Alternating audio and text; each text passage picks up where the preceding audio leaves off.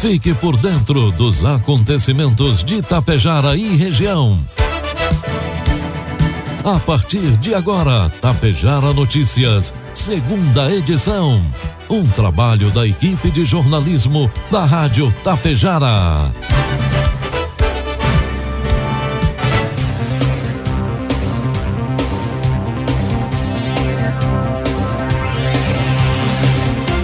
Doze horas com 32 minutos e meio e 16 graus de temperatura.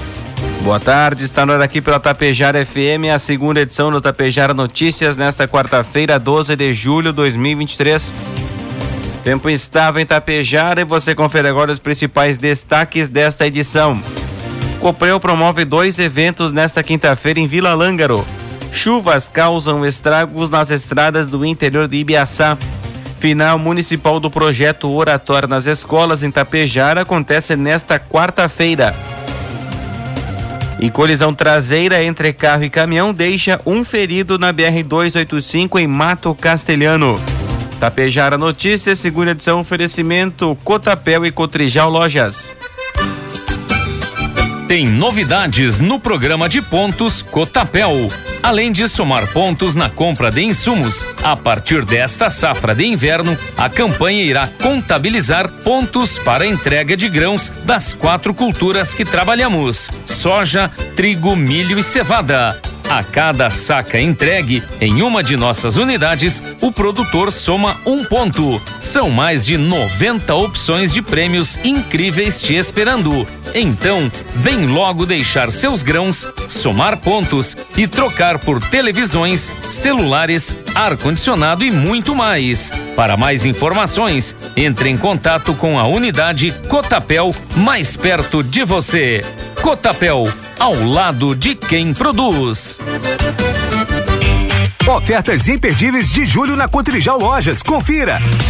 Cabo de luz flexível, um milímetro e meio, todas as cores, 89 centavos o metro. Prego Gerdau, 17 por 27, 12,49 o pacote. Tijolo Faquineto de 6 furos, 79 centavos a unidade. Eletroduto corrugado Fosseline, 25 milímetros, 1,99 o metro. Porta mista Brasil, lado direito, 169,90 cada. Visite a Cotrijal Lojas até 31 de julho e compre com economia.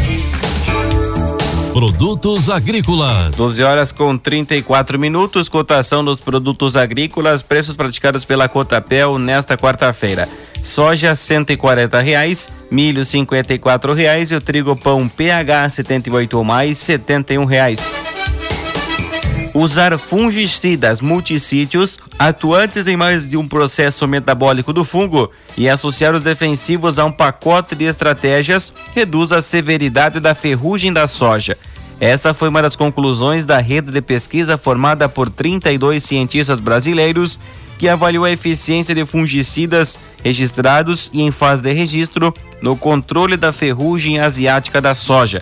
Os estudos se deram durante a safra 2022-2023 e os resultados acabam de ser publicados na Circular Técnica 195, Eficiência de fungicidas para o controle da ferrugem asiática da soja.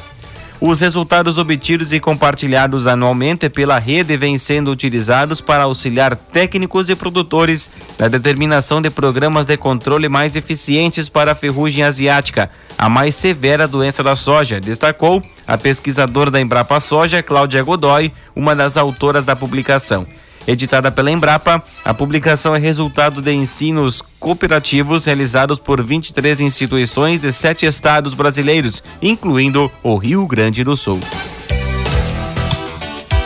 Informe Econômico. 12 horas com 36 minutos, trazendo informações e cotações do mercado econômico. Neste momento, na Bolsa de Valores, o dólar comercial está cotado a quatro reais com setenta e nove centavos, dólar turismo quatro com noventa e nove e o euro cinco reais com trinta e dois centavos. O Brasil teve uma deflação de cerca de 1% em junho, informou o IBGE nesta terça, ontem terça-feira. Com esse número, a inflação acumulada pelo Índice de Preços ao Consumidor Amplo, IPCA, nos 12 meses é de 3,16%.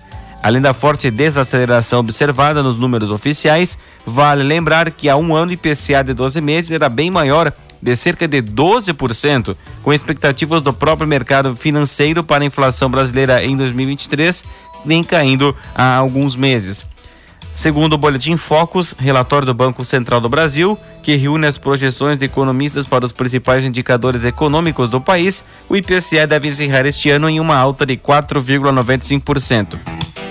Essa foi a oitava queda consecutiva na mediana das projeções apontadas pelo Focus, e no caso, as expectativas se concretizarem, a inflação encerrará 2023 muito próxima da meta do Banco Central de 3,25%, podendo oscilar entre 1,75% e 4,75%. Previsão do tempo. 12 horas com 38 minutos, 16 graus de temperatura. Estão previstas pancadas de chuva em todo o Rio Grande do Sul nesta quarta-feira. Isso ocorre a atuação de uma área de baixa pressão atmosférica que começou na madrugada de hoje, dando origem ao ciclone extratropical no Rio Grande do Sul, entre a noite de hoje e a madrugada de amanhã quinta-feira. Segundo a Clima Tempo, a precipitação tende a ser menos intensa em áreas como Campanha e Sul. Já em regiões como o Litoral Norte, parte da Serra e região metropolitana de Porto Alegre a possibilidade de chuva forte ao longo de todo o dia. Existe risco de temporal em todas as regiões. Região central e o norte são as áreas de maior perigo, principalmente devido ao solo já encharcado pelos últimos episódios de chuva. A mínima de 6 graus foi registrada em Pedras Altas no sul. Já a máxima de 26 pode ocorrer em Vicente Dutra e Novo Tiradentes, ambas na região norte. Em Tapejara, quarta-feira amanheceu com tempo chuvoso, previsão de instabilidade ao longo de todo o dia, 20 milímetros de precipitação e as temperaturas podem atingir os 19 graus. Para amanhã, quinta-feira, tempo chuvoso durante o dia e a noite, 13 milímetros de precipitação e a variação térmica entre 6 e 15 graus. Destaques de Itapejara e região. 12 horas com 39 minutos, 16 graus de temperatura. A Secretaria da Educação de Itapejara informa que foram canceladas as aulas presenciais nas escolas municipais de ensino fundamental Ângelo Posser em Paiol Novo e Benvenuta Sebem Fontana em Vila Campos. O motivo é o volume de chuvas que está ocasionando alta nos rios da região. Num primeiro momento, o cancelamento será válido para a tarde de hoje, quarta-feira, e durante toda a quinta-feira, dia 13. A coordenadora geral do município, ou melhor, coordenadora geral de educação no município, professora Jaqueline Palma, explica que o transporte escolar para o interior também foi suspenso até que haja estabilidade. Estamos monitorando a previsão do tempo e assim que houver segurança, informaremos aos pais e alunos, garantiu a coordenadora. A Coprel promove dois importantes eventos em Vila Lângaro nesta quinta-feira, dia 13. No turno da manhã, os alunos do primeiro ao sexto ano da rede escolar do município participarão do Coprel na Escola, às 8h30 da manhã, no Salão Comunitário em Vila Lângaro. Já à tarde será realizada a reunião da Coprel com os cooperantes às duas horas da tarde, também no Salão Comunitário. Na reunião, serão tratados assuntos referentes ao trabalho da cooperativa, distribuição e geração de energia, internet, investimentos e programas sociais, além da escolha dos líderes do Conselho Consultivo que representam a Coprel no seu município. O presidente da Coprel, Jânio Vital Stefanello, deixou um importante recado para a população de Vila Langro e os cooperantes da região. Minha saudação, meu abraço a toda a comunidade regional, mas especialmente de Vila Lângaro Uh, a Coprel, no dia 13, na quinta-feira, tem dois importantes eventos no município. Às 8h30 pela manhã, nós vamos fazer o Coprel na Escola, que é um projeto muito importante para nós, trabalhar as crianças, os futuros cooperantes da Coprel. Esse projeto é um teatro, ele vai ser uma alegria enorme. Nós vamos juntar a gurizada do município e, junto com os professores e com a parceria da Prefeitura Municipal e da Secretaria da Educação, a gente vai trabalhar temas muito importantes como o cooperativismo, como o meio ambiente, como os cuidados com a energia elétrica. Uh, vamos, vamos trabalhar temas de custo uh, de um banho, o custo da energia em si, para mostrar o valor uh, da, da na vida das pessoas do interior. E na parte da tarde, às 14 horas, nós vamos ter a reunião do Conselho Consultivo do município de Vila Lângaro. E, e queremos nessa oportunidade fazer um apelo a toda a comunidade, especialmente as mulheres, as crianças, uh, não só o associado, o nosso cooperante, mas também a comunidade em si, para participar da reunião onde nós vamos, acima de tudo, apresentar os dados econômicos, os dados financeiros, os dados sociais da cooperativa. Vamos aproveitar a oportunidade para fazer a entrega dos 100% da instalação da fibra ótica no, município, em parceria com a prefeitura. E destaco aqui uh, a, a, importância desse ato uh, com o município de, de, de Vila Lângaro. Então, na reunião e no final da reunião, nós queremos também fazer a escolha dos líderes do Conselho Consultivo, que serão os futuros conselheiros da Coprel. Cada região escolhe representantes tanto no Conselho de Administração como no Conselho Fiscal. Vila Langro, historicamente, sempre participou ativamente da vida da Coprel e a gente quer, nesse, dia, tanto na manhã como na tarde, na reunião, mostrar isso, essas informações, escutar a comunidade, ouvir a comunidade Vamos avaliar a qualidade dos serviços que a Coprel está entregando, tirar dúvidas e fazer um trabalho que a gente acredita muito, que é ouvindo os cooperantes, que a gente constrói uma cooperativa melhor. Um grande abraço e esperamos todos na quinta-feira, tanto no Coprel na escola, como às 14 horas no salão comunitário, para a nossa reunião da Coprel, para falar sobre a Coprel e para ouvir a comunidade. Um grande abraço a todos. Agora são 12 horas com 44 minutos, 16 graus a temperatura. A JCI, uma das entidades formadoras de líderes com base em seu desenvolvimento, realiza o projeto Oratório nas Escolas, que tem como objetivo aperfeiçoar a habilidade de comunicação e desenvolver novas lideranças através do discurso de oratória. Nesta quarta-feira, dia 12, acontece a grande final do projeto a partir das 7 horas da noite no Centro Cultural José Maria Vigo da Silveira. O projeto Oratória nas Escolas 2023 em Tapejara foi aplicado para os alunos do ensino fundamental e pela primeira vez para alunos do ensino médio. Cada escola selecionou um candidato para a final municipal. Os vencedores de cada categoria irão receber um notebook, uma bolsa de estudos para um curso de inglês e inscrição para a etapa regional em Porto Alegre, que será realizada na Assembleia Legislativa. Além disso, haverá premiações para os professores e para as escolas dos alunos ganhadores da etapa municipal. Já os campeões da etapa regional, que acontecerá em Porto Alegre, disputarão a final nacional na Convenção Nacional da JCI, que será realizada também em Tapejara entre 12 e 14 de outubro. Amanhã, na primeira edição do Tapejara Notícias, você acompanha a cobertura completa deste evento. Segundo um levantamento realizado pela Secretaria de Obras de Ibiaçá, as chuvas da madrugada da última segunda-feira causaram sérios danos em diversas estradas rurais do município. O secretário Vilmar Mânica informou que até mesmo as estradas que já haviam passado por trabalhos de recuperação foram afetadas, o que resultou em transtornos para a população local. As chuvas intensas provocaram deslizamentos de terra, arrasaram, arrastaram pedras e formaram valetas ao longo das estradas. Os estragos foram consideráveis e será necessário um esforço significativo da equipe da Secretaria de Obras para recuperar todas as estradas do interior, o que demandará tempo.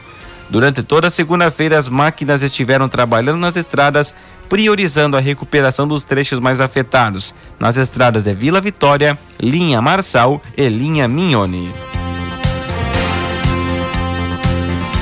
Uma colisão traseira em um veículo GM Classic de cor branca e um caminhão truque carregado com trigo deixou uma pessoa ferida na manhã desta quarta-feira, dia 12, na BR-285, localidade do Campo do Meio, próximo a Mato Castelhano.